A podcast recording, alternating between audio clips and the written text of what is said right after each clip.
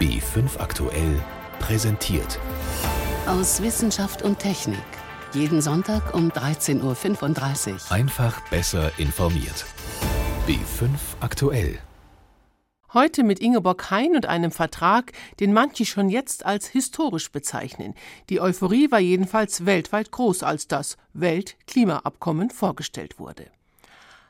Außerdem berichten wir über einen weiteren großen Fortschritt, ein neuer Impfstoff gegen die Atemwegserkrankung MERS. Der Wiener MERS-Forscher Norbert Nowotny jedenfalls ist begeistert. Das ist definitiv ein Durchbruch, denn schon relativ bald, nachdem bekannt wurde, dass Kamele wahrscheinlich am Ursprung der Infektionskette für dieses MERS-Coronavirus stehen, ist die Idee geboren worden, warum man denn nicht Kamele impft und nicht Menschen. Und wir erklären Ihnen in dieser Sendung, warum in unserem Alltag nicht alles klinisch rein sein sollte. Ganz im Gegenteil. Das und mehr in unserem Wochenrückblick aus Wissenschaft und Technik. Was all die Klimagipfel vorher nicht geschafft haben, in Paris ist es gelungen, ein internationales Klimaabkommen. Selbst die großen Luftverschmutzer China und die USA sagen, ja, wir helfen mit, dass sich die Erde nicht um mehr als eineinhalb Grad erwärmt. Zeit dafür wurde es, denn die Folgen des Klimawandels spüren wir längst. Überschwemmungen und Dürreperioden sind nur zwei Beispiele. Gut, seit einer Woche ist der Vertrag beschlossen. Schauen wir ihn uns jetzt genauer an, zusammen mit Hans-Joachim Schellenhuber. Der Direktor des Potsdam Instituts für Klimafolgenforschung war als Berater der deutschen Delegation mit in Paris. Miriam Stumpfe wollte wissen, die Erderwärmung soll unter zwei Grad, möglichst sogar auf eineinhalb Grad begrenzt werden. Ist das überhaupt zu schaffen? Es ist im Prinzip noch möglich. Wir haben dazu auch eine wissenschaftliche Studie vorgelegt, ein internationales Team, die 1,5 Grad in Blick zu nehmen. Und man kann es relativ nüchtern übersetzen, wenn man die Tür zu 2 Grad offen halten will, muss man bis 2070 etwa CO2 quasi vollständig aus der Weltwirtschaft herausnehmen. Und wenn man die 1,5 Grad Tür offen halten will, dann muss man bis Mitte des Jahrhunderts die Dekarbonisierung der Wirtschaft vollständig abgeschlossen haben. Und dafür gibt es eine Reihe von Plänen von Greenpeace bis hin zu Wirtschaftskommissionen. Also bis Mitte des Jahrhunderts die Weltwirtschaft quasi auf kohlenstofffreien Betriebe umzustellen. Das ist jetzt die Ansage nach Paris. Wobei sich im Vertrag die Staaten ja um den Begriff der Dekarbonisierung rumgedrückt haben. Also die hm. definitive Aussage, Öl und Kohle bleiben ein für alle Mal im Boden, die hat man nicht. Ja, die hat man nicht explizit, aber man hat sie natürlich implizit. Und man musste ja wie immer bei einer politischen Verhandlung gewisse Kompromisse schließen oder vielmehr Gesichtswahrung äh, gestatten. Ich denke, man hat sich sehr, sehr weit bewegt und dass man ein Land, das natürlich Verlierer sein wird bei dieser globalen Energiewende und Klimawende wie Saudi-Arabien, dass man das nicht öffentlich noch mit dem Wort Dekarbonisierung an den Pranger stellt, das kann man nachvollziehen. Dafür haben auch die Länder zugestimmt, die Verlierer sein könnten, aber nicht müssen. Das muss ich nochmal dazu sagen. Saudi-Arabien kann noch einige Jahrzehnte mit Öl Geld verdienen und wenn sie dieses Geld in die Umstellung ihrer eigenen Wirtschaft auf Erneuerbare und Investitionen in Hochtechnologien stecken, dann gibt es auch eine Zukunft für dieses Land. Man hat ja als Alternative für den Begriff der Dekarbonisierung die Emissionsneutralität. Das öffnet ja die Tür auch zu so Konzepten wie große Biomasseplantagen, die CO2 aus der mhm. Luft holen und dann wird das äh, Kohlendioxid im Boden gespeichert. Sind solche mhm. Konzepte jetzt im Aufwind? Man wird natürlich viel stärker und viel breiter über diese Dinge nachdenken. Es ist dieser Begriff jetzt wieder ins Spiel gebracht worden. Es ist jetzt eine Frage der vernünftigen Interpretation und Umsetzung dieser Überlegungen. Die Aufforstung degradierter Flächen ist etwas, was in vielerlei Hinsicht sinnvoll ist. Man kann damit den Wasserkreislauf wieder stimulieren, man kann die Böden verbessern und man kann Biomasse speichern. Also da sollte man vorangehen. Ich würde abraten von irgendwelchen großtechnischen Fantasien, ne? CO2 mit großen Filtern aus der Luft herauszuholen. Und außerdem ist klar, es wäre viel zu teuer, das wirklich im ganz großen Stil alles zu tun. Die Dekarbonisierung, also CO2 sozusagen aus der Weltwirtschaft zu verbannen, ist der Grundpfeiler der Strategie. Alles andere sind Begleitmaßnahmen. Da darf man sich nichts vormachen. Sie gehen also davon aus, dass der Vertrag die Richtung vorgibt. Zentral sind ja die Beiträge zum Klimaschutz, die dann die einzelnen Staaten, Staaten leisten. Das genau. sind freiwillige Beiträge, die sollen regelmäßig nachgebessert, überprüft werden. Sind da denn die Mechanismen klar hm. genug? Zunächst einmal das Problem ist weniger genau die Frage des Langfristziels, sondern dass die jetzigen, die freiwilligen Zumeldungen bis 2030 die sind schon eigentlich nicht mehr im Einklang mit dem Pariser Abkommen. Nicht? Wer also 1,5 bis 2 sagt, muss eigentlich relativ schnell diese nationalen Zumeldungen verbessern. Auch Deutschland übrigens. Ja. Deutschland hat sich großartig engagiert. Frau Hendricks hat einen tollen Job gemacht. Aber wir müssen jetzt auf unsere eigenen Pläne schauen. Also die Braunkohle hat im Pariser Abkommen oder im Geiste des Pariser Abkommens natürlich keinen Platz mehr in der Welt, das ist klar. Aber generell ist es natürlich so, dass der Vertrag, das haben viele nicht gelesen, auch eine Klausel enthält, die schon ziemlich interessant ist, die nämlich sagt, die freiwilligen Zumeldungen müssen, also es ist quasi eine erzwungene Freiwilligkeit, müssen in jeder Berichterstattungsperiode verbessert werden. Ne? Es gibt also nicht mehr die Möglichkeit, einfach stillzustehen und darauf zu warten, dass die anderen was Gutes tun, sondern jedes Land hat sich verpflichtet, nachzubessern permanent. Und das Entscheidende wird natürlich sein, wie schnell wird nachgebessert. Also das heißt, die Arbeit beginnt jetzt richtig. Jetzt beginnt sie, aber jetzt kann sie eben auch beginnen. Es haben ja viele gehofft, dass eben dieser Weckruf nie erfolgen würde, ja, dass man einfach weiter wursteln kann wie bisher und dass äh, die künftigen Generationen den Dreck wegräumen, den wir verursachen. Sie haben vor der Konferenz schon gesagt, Sie sind mit mildem Optimismus erfüllt, dass die Welt begriffen hat, was auf dem Spiel steht. Hat die Konferenz jetzt Ihren Optimismus wachsen lassen? Ja, sie hat ihn übertroffen, das muss ich sagen. Ich habe ein etwas schwächeres Abkommen erwartet, aber dass es so klar ausfällt und vor allem, dass es so wenige Vetospieler, Gegenspieler gibt, das war eine Sternstunde und vor allem in Paris wurden gewissermaßen die Geister, die Gespenster von Kopenhagen vertrieben in einer Stadt, die durch den Terror gebeutelt war da muss man auch vor allem dem französischen Volk und der Regierung eine ganz große Hochachtung aussprechen. Professor Hans-Joachim Schellenhuber, Leiter des Potsdam Instituts für Klimafolgenforschung. 195 Länder und ein Vertrag. Das Weltklimaabkommen steht. Zumindest das ist schon ein starkes Signal. Das Coronavirus ist lebensbedrohlich und löst die gefährliche Atemwegserkrankung MERS aus. Für knapp ein Drittel der Patienten endet sie tödlich. Erst seit 2012 ist die Krankheit überhaupt bekannt. Die meisten Menschen stecken sich auf der arabischen Halbinsel an, höchstwahrscheinlich an Dromedaren. Ein deutsch-niederländisches Forscherteam hat jetzt einen Impfstoff für Kamele entwickelt, unter der Leitung von Gerd Sutter von der Universität München. Kamele sind jetzt auch nicht gerade die zärtlichsten und liebevollsten Haustiere, die treten, die beißen, die zwicken, die schubsen. Aber Virologe Gerd Sutter hat sich an sie herangewagt.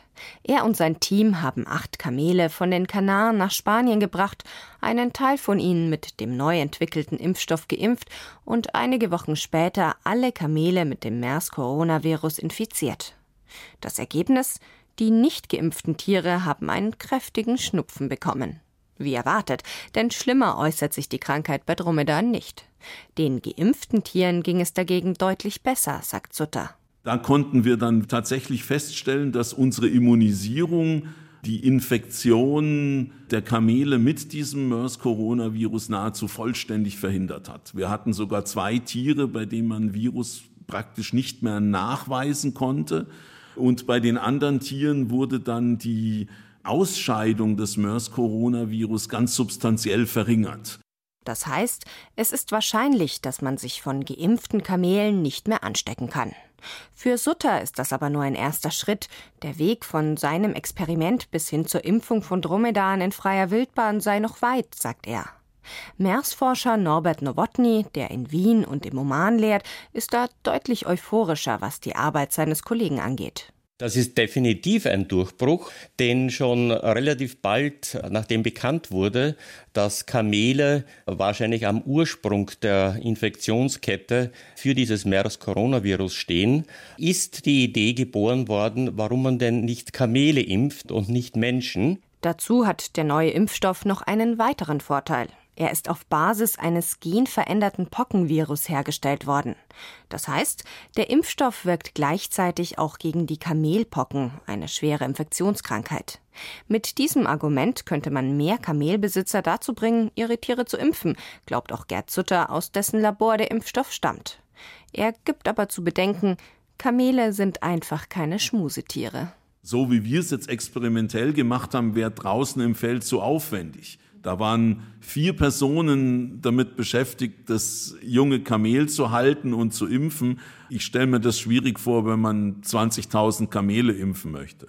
Sutter will daher nicht allein auf den Kamelimpfstoff setzen. Virologe Norbert Nowotny zweifelt dagegen daran, ob es überhaupt eine Impfung für Menschen braucht. Es gebe bisher nur etwa 1600 bestätigte MERS-Fälle.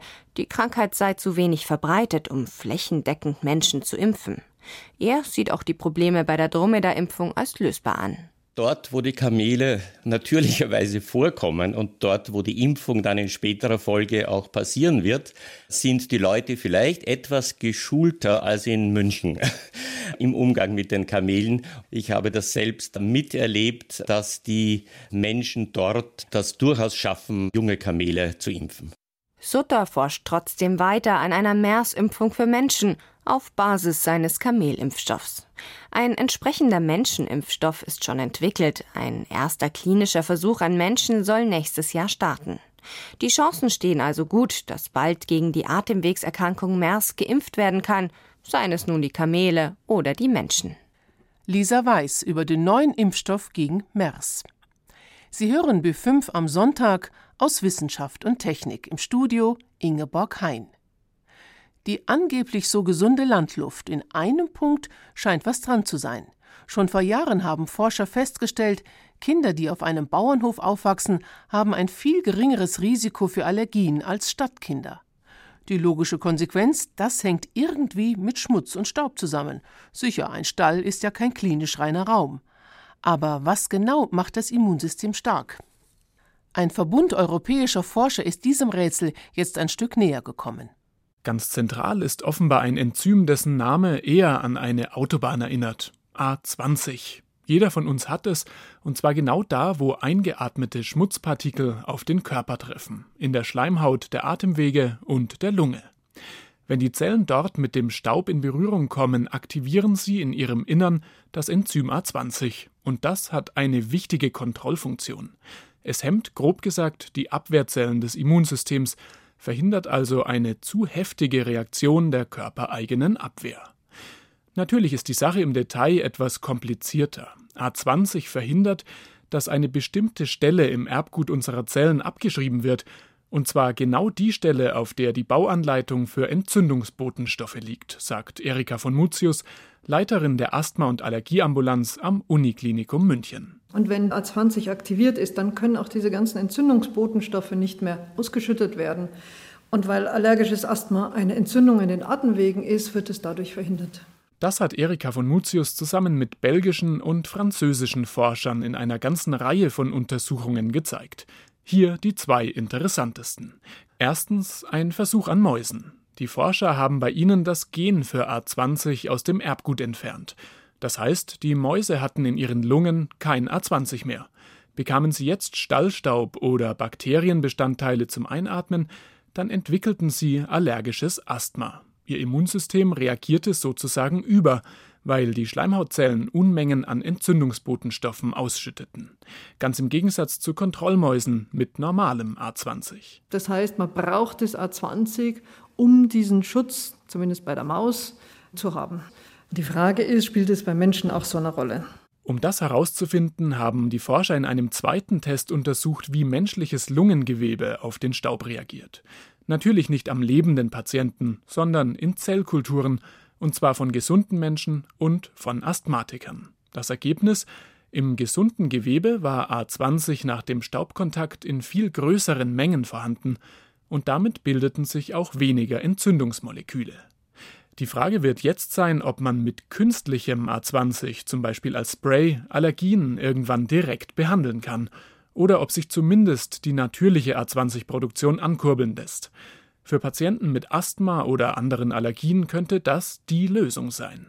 Martin Ehrenschwender vom Institut für klinische Mikrobiologie und Hygiene in Regensburg sieht allerdings ein großes Problem. A20 ist in nahezu allen Körperzellen vorhanden. Es ist auch in allen Immunzellen vorhanden. Also nicht nur in der Lunge, sondern zum Beispiel auch im Darm, der bei der Immunabwehr eine entscheidende Rolle spielt.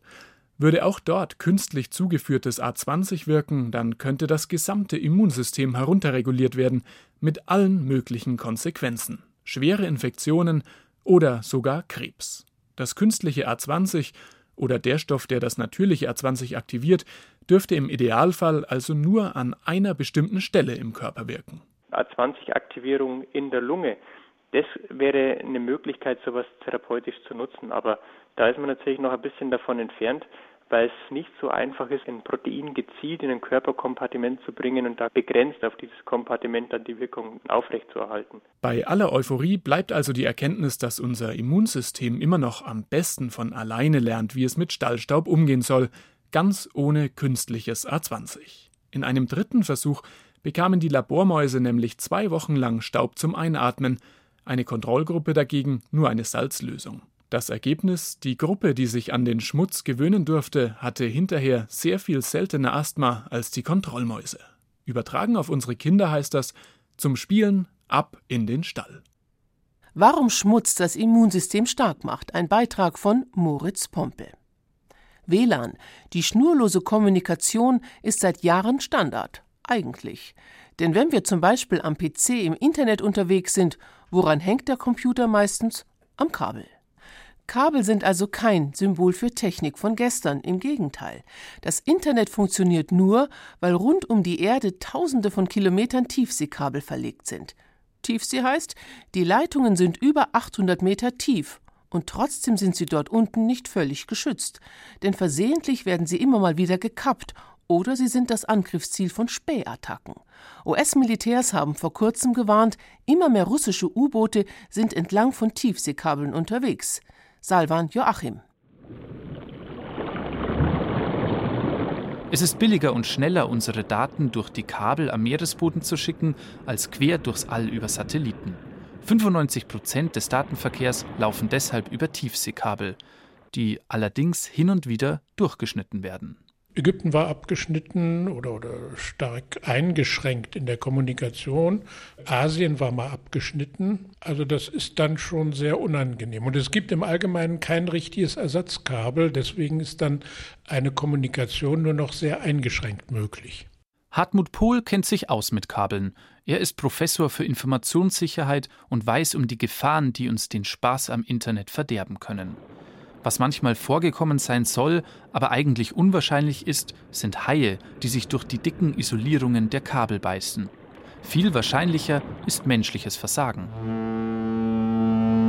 Das Kabel kann durch Herablassen des Ankers auf den Meeresboden zerstört werden, zumindest beschädigt werden. Das passiert immer mal wieder in der Nähe des Lands, sodass die Kabel Anlandung tatsächlich in den Seekarten eingezeichnet ist, damit die Schiffe das Risiko erkennen und das Kabel im Zweifel auch sehen können. Nicht jeder achtet darauf und dann landet eben so ein Anker auf einem oder in einem Kabel. In der Nähe des Ufers stecken die Kabel deshalb in Schächten. Das ist zumindest ein etwas besserer Schutz vor herabstürzenden Ankern. Und in der Tiefsee werden die Kabel eingegraben, ein ziemlich aufwendiges Verfahren. Ein Unterwasserbagger hebt eine Rinne aus und legt das Kabel unter die Erde. Rund 200 Kabel zwischen 20 und 50 Zentimeter Durchmesser und tausende Kilometer lang verbinden so die ganze Welt. Durch den Atlantik und durch den Pazifik, die Adern der Globalisierung. Unsere digitale Kommunikation, privat und geschäftlich, läuft durch sie hindurch. Und genau deshalb sind sie so interessant für Geheimdienste und Militärs. Man bohrt es an und zielt auf die einzelnen Glasfasern. Ja, jede Glasfaser muss verklebt werden mit der Abhöreinrichtung. Und aus der Abhöreinrichtung muss wieder ein Stück Glasfaserkabel in das Original hineingeführt werden. Die Kosten würde ich vielleicht bei 10 Millionen ansetzen. Spionage. 10 Millionen pro angebohrtem Kabel, nicht viel für Geheimdienstbudgets. Und spätestens seit den Enthüllungen von Edward Snowden ist bekannt, das Anzapfen von Kabeln ist Realität. Oder wie Professor Pohl sagt, das Anzapfen ist Alltag. Also nach den jüngsten Veröffentlichungen von Snowden sieht man ja, dass alle alle überwachen. Und ich gehe davon aus, dass auch alle Kommunikationsverbindungen, nicht nur Telefon, Fax, Mail, Filetransfer, SMS, was auch immer, WhatsApp, vollständig abgehört wird. Man kann davon ausgehen, dass es viele Akteure gibt, die Tiefseekabel anzapfen, auch die Briten und Chinesen zum Beispiel, sagt Hartmut Pohl. Und wenn die Amerikaner jetzt verkünden, dass die Russen Spionageangriffe auf Kabel vorhaben, dann ist das zum einen nichts Neues und zum anderen ein wenig wohlfeil. Diese Angriffe auf Unterwasserkabel sind uralt, sage ich mal. Schon im letzten Jahrhundert gab es Angriffe. Das haben die Amerikaner damals gemacht vor der russischen Pazifikküste. Dass die Russen das inzwischen nur auch können oder schon lange können, sei dahingestellt.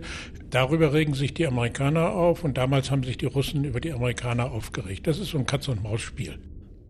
Salvan Joachim über gefährdete Tiefseekabel. So viel wie heute aus Wissenschaft und Technik. Am Mikrofon war Ingeborg Hein.